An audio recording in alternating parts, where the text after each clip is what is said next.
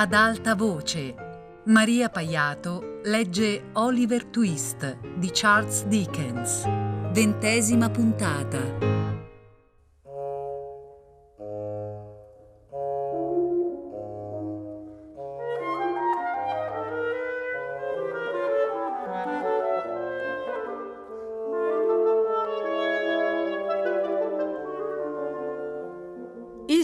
Bumble sedeva nel salotto dell'ospizio, lo sguardo tetramente fisso sulla grata del caminetto spento, dalla quale, essendo estate, non scaturiva alcun bagliore più luminoso del riflesso di alcuni pallidi raggi di sole che battevano sulla superficie fredda e lucente. Ma non sarebbe stata soltanto la sua tetraggine a destare una certa malinconia nel cuore di chi lo avesse osservato non mancavano altri indizi, strettamente collegati alla sua persona, tali da far capire che un grande mutamento era intervenuto nella situazione di lui. Dove erano finiti la giubba gallonata e il cappello a tricorno? Egli indossava ancora calzoni al ginocchio e calze scure di cotone, ma non si trattava più dei calzoni al ginocchio di un tempo. La giubba era a larghe falde e sotto questo aspetto simile a quella di un tempo, ma sotto altri aspetti quanto era diversa. Il formidabile cappello a tricorno, poi, era stato sostituito da un modesto cappelletto rotondo il signor Bumble non era più messo parrocchiale. Il signor Bumble aveva sposato la signora Corney ed era adesso il direttore dell'ospizio. Un altro messo parrocchiale si trovava al posto suo e costui aveva ereditato il cappello a tricorno, la giubba gallonata in oro e il bastone. E domani faranno due mesi mormorò il signor Bumble con un sospiro. Sembra un'eternità.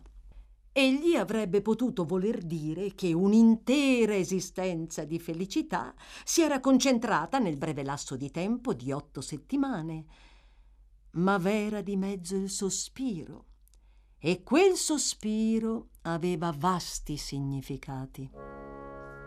Ho venduto me stesso continuò il signor Bumble, seguendo sempre lo stesso corso di pensieri, per sei cucchiaini da tè, le mollette dello zucchero e una lattiera, nonché per pochi mobili usati e venti sterline liquide. Sono stato acquistato per ben poco, per pochissimo. Per pochissimo! urlò una voce stridula nell'orecchio del signor Bumble saresti stato caro a qualsiasi prezzo e Dio Onnipotente lassù sa quanto caro ti ho pagato. Il signor Bumble voltò la testa e venne a trovarsi di fronte alla faccia della sua interessante consorte. Te ne starai lì a russare per tutto il giorno? domandò la signora Bumble. Me ne starò seduto qui finché mi farà comodo, mia cara, rispose il signor Bumble. E sebbene non stessi russando affatto, russerò, sbadiglierò, starnutirò, riderò o piangerò come più mi farà piacere, perché questo è il mio diritto. Il tuo diritto! esclamò la signora Bumble con indicibile disprezzo. L'ho detto, mia cara, dichiarò il signor Bumble. Il privilegio dell'uomo è quello di comandare. E qual è il privilegio della donna, in nome di Dio? urlò la vedova del defunto signor Corney. È quello di ubbidire, mia cara, tuonò il signor Bumble. Il tuo defunto e disgraziato marito avrebbe dovuto insegnartelo e in tal caso forse sarebbe ancora in vita. Ah, oh, vorrei proprio che lo fosse, povero uomo. La signora Bumble, essendosi resa conto che era ormai giunto il momento decisivo e che un nuovo tentativo di conseguire il predominio da una parte o dall'altra doveva essere quello ultimo e decisivo, subito dopo questa allusione al dipartito si lasciò cadere su una poltrona e avendo strillato con tutto il fiato di cui disponeva che Bumble era un bruto dal cuore di pietra, fu presa da una crisi di pianto. Ma le lacrime non potevano arrivare al cuore del signor Bumble, che a esse rimaneva totalmente impermeabile come quei berretti di castoro lavabili che diventano più belli e resistenti sotto la pioggia, i nervi di lui venivano resi più saldi e fermi dai diluvi di lacrime che, essendo manifestazioni di debolezza e pertanto tacite ammissioni del suo potere, lo facevano gioire e lo esaltavano. Egli addocchiò a questo punto la sua buona moglie con un'aria sommamente soddisfatta e la esortò in tono incoraggiante a continuare a piangere a calde lacrime, in quanto, stando a ciò che dicevano certi medici, i piagnistei erano di gran giovamento alla salute. Dilatano i polmoni, li purificano, lavano gli occhi e calmano l'irascibilità, disse il signor Bumble. Quindi piangi finché ti pare. Dicendo queste spiritose piacevolezze, il signor Bumble tolse il cappello dall'attaccapanni e, postolo sul capo di sbieco con disinvoltura, come avrebbe potuto fare un uomo persuaso di avere dimostrato appieno la propria superiorità, affondò le mani nelle tasche e si diresse lemme lemme verso la porta, tradendo compiacimento e spavalderia in ogni sua mossa. Orbene, l'ex signora Corny aveva una grande esperienza in fatto di tattiche coniugali, in quanto prima di concedere la propria mano al signor Corny era stata sposata con un altro degno gentiluomo, a sua volta defunto aveva ora tentato con le lacrime perché si trattava di un espediente meno impegnativo della violenza fisica, ma era dispostissima a ricorrere anche a quest'ultima, come il signor Bumble doveva scoprire seduta stante. Il primo indizio di ciò consistette in un suono sordo, seguito immediatamente dal volo improvviso del cappello del signor Bumble, che finì al lato opposto della stanza. Dopo avergli denudato il capo con questo attacco preliminare, l'esperta signora, afferrato saldamente il marito per il collo con una mano, lo sottopose a una gragnuola di colpi, sferrati con una forza e una destrezza singolari. Ciò fatto, ricorse a qualche variante, graffiandogli il viso e strappandogli i capelli. Dopodiché, avendolo punito quanto riteneva fosse necessario per il reato commesso, lo spinse su una sedia, fortunatamente situata nella posizione più opportuna, e lo sfidò a parlare di nuovo del proprio diritto, se avesse osato. Alzati! Ordinò poi la signora Bumble in tono imperioso. E vattene di qui, se non vuoi che arrivi agli estremi! Il signor Bumble si alzò con un'aria assai mogia, domandandosi quali sarebbero potuti essere gli estremi. Poi, preso il cappello, volse lo sguardo verso la porta. Te ne vai o no? insistette la signora Bumble. Ma certo, mia cara, certo, rispose il signor Bumble, andando velocemente verso la porta. Non intendevo. Vado, mia cara. Sei così violenta che io proprio. In quel momento la signora Bumble venne avanti rapidamente di un passo per rimettere a posto il tappeto che era stato sospinto via nel corso della zuffa e il signor Bumble sfrecciò all'istante fuori dalla stanza senza neppure sognarsi di concludere la frase stroncata a mezzo, lasciando alla consorte il pieno possesso del campo di battaglia. Non lo avrei mai creduto, borbottò tra sé, mentre percorreva il corridoio rassettandosi gli abiti in disordine. Non sembrava affatto una simile megera. Se i poveri venissero a saperlo, finirei sulla bocca di tutti nella parrocchia. E tutto questo in due mesi, pensò, travolto da pensieri sconfortanti. Due soli mesi non più di una sessantina di giorni fa, ero non solo padrone di me stesso, ma di chiunque altro nell'ospizio parrocchiale. Ma adesso era troppo. Il signor Bumble diede uno scappellotto sulle orecchie al ragazzo che gli aprì il portone, poiché, mentre pensava, era arrivato sin lì, e uscì sconvolto in strada. Percorse una via dopo l'altra finché la stanchezza non riuscì a placare in parte i suoi tormenti. Ma poi lo smarrimento gli fece venir sete. Passò davanti a un gran numero di taverne, ma si fermò soltanto quando ne trovò una che, come poté constatare con una rapida sbirciatina, era deserta, a eccezion fatta per un unico avventore. L'uomo che sedeva lì era alto e bruno e avvolto in un ampio mantello.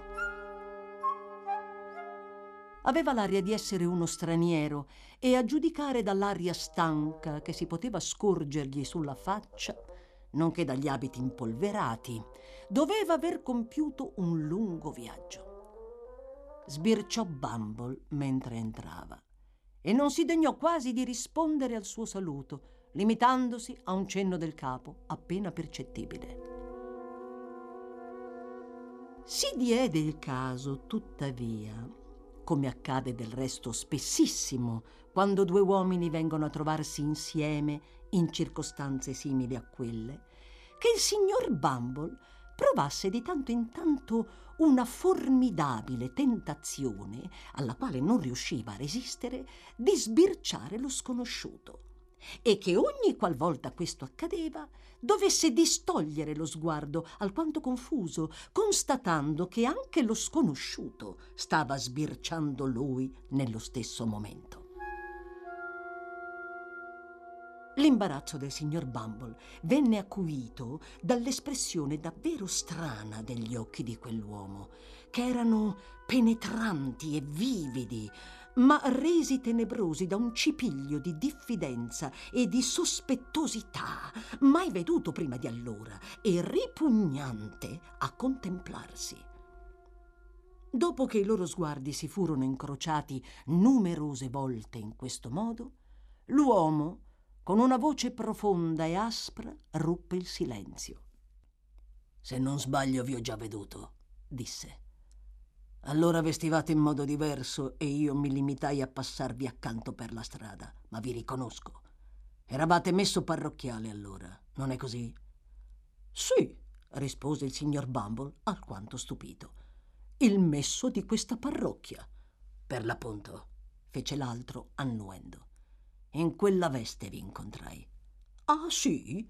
Disse il signor Bumble, osservando attentamente lo sconosciuto e passando in rassegna nella propria mente tutti i suoi conoscenti.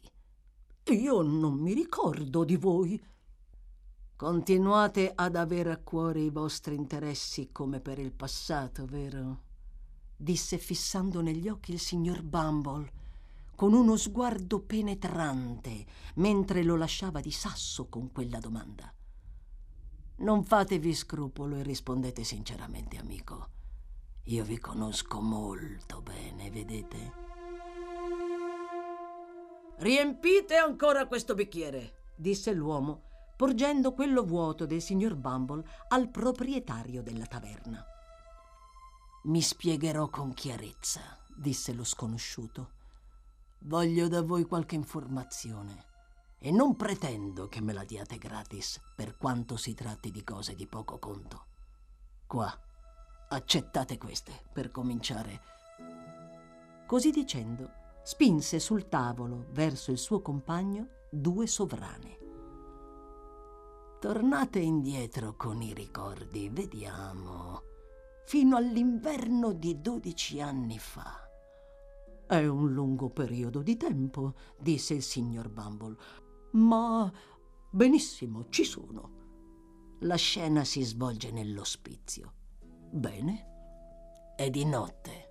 Sì.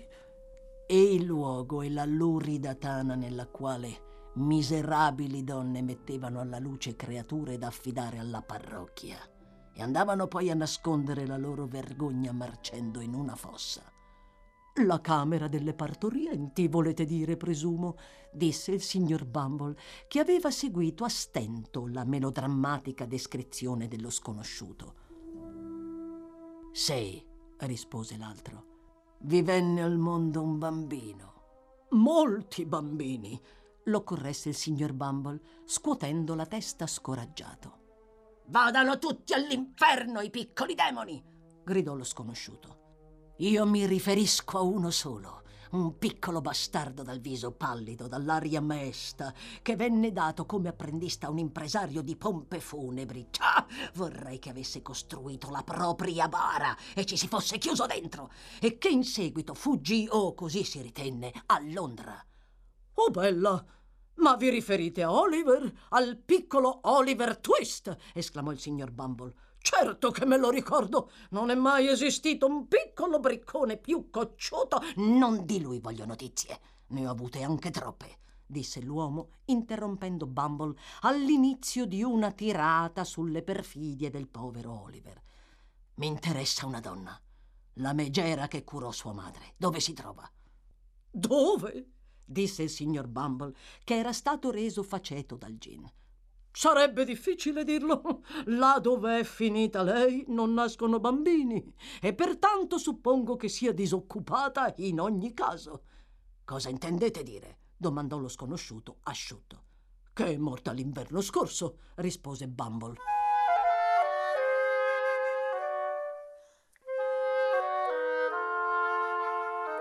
Ma disse allo sconosciuto, con un'aria di mistero, che una donna si era trovata accanto alla vecchia megera subito prima della sua morte e che questa donna sarebbe potuta essere in grado, e lui aveva validi motivi per ritenere che così fosse, di dirgli qualcosa di interessante a proposito di colei che gli stava a cuore. Come posso trovarla? domandò l'uomo, preso alla sprovvista, lasciando chiaramente capire che tutti i suoi timori, quali che essi fossero, erano stati nuovamente destati da quell'informazione. Soltanto per il mio tramite, rispose il signor Bumble. Quando? si affrettò a domandare lo sconosciuto. Domani, disse il signor Bumble. Alle nove di sera, disse l'altro, togliendosi di tasca un foglietto di carta e scrivendovi l'indirizzo di una località sconosciuta sul fiume con sgorbi che tradivano la sua agitazione. Alle nove in punto conducetela da me qui. Non è necessario che vi raccomandi di mantenere il segreto. È nel vostro interesse. Tuttavia devo farvi una domanda, disse l'ex messo parrocchiale additando il pezzo di carta. Di chi devo chiedere? Di Monks, rispose l'altro. Poi si affrettò ad allontanarsi a grandi passi.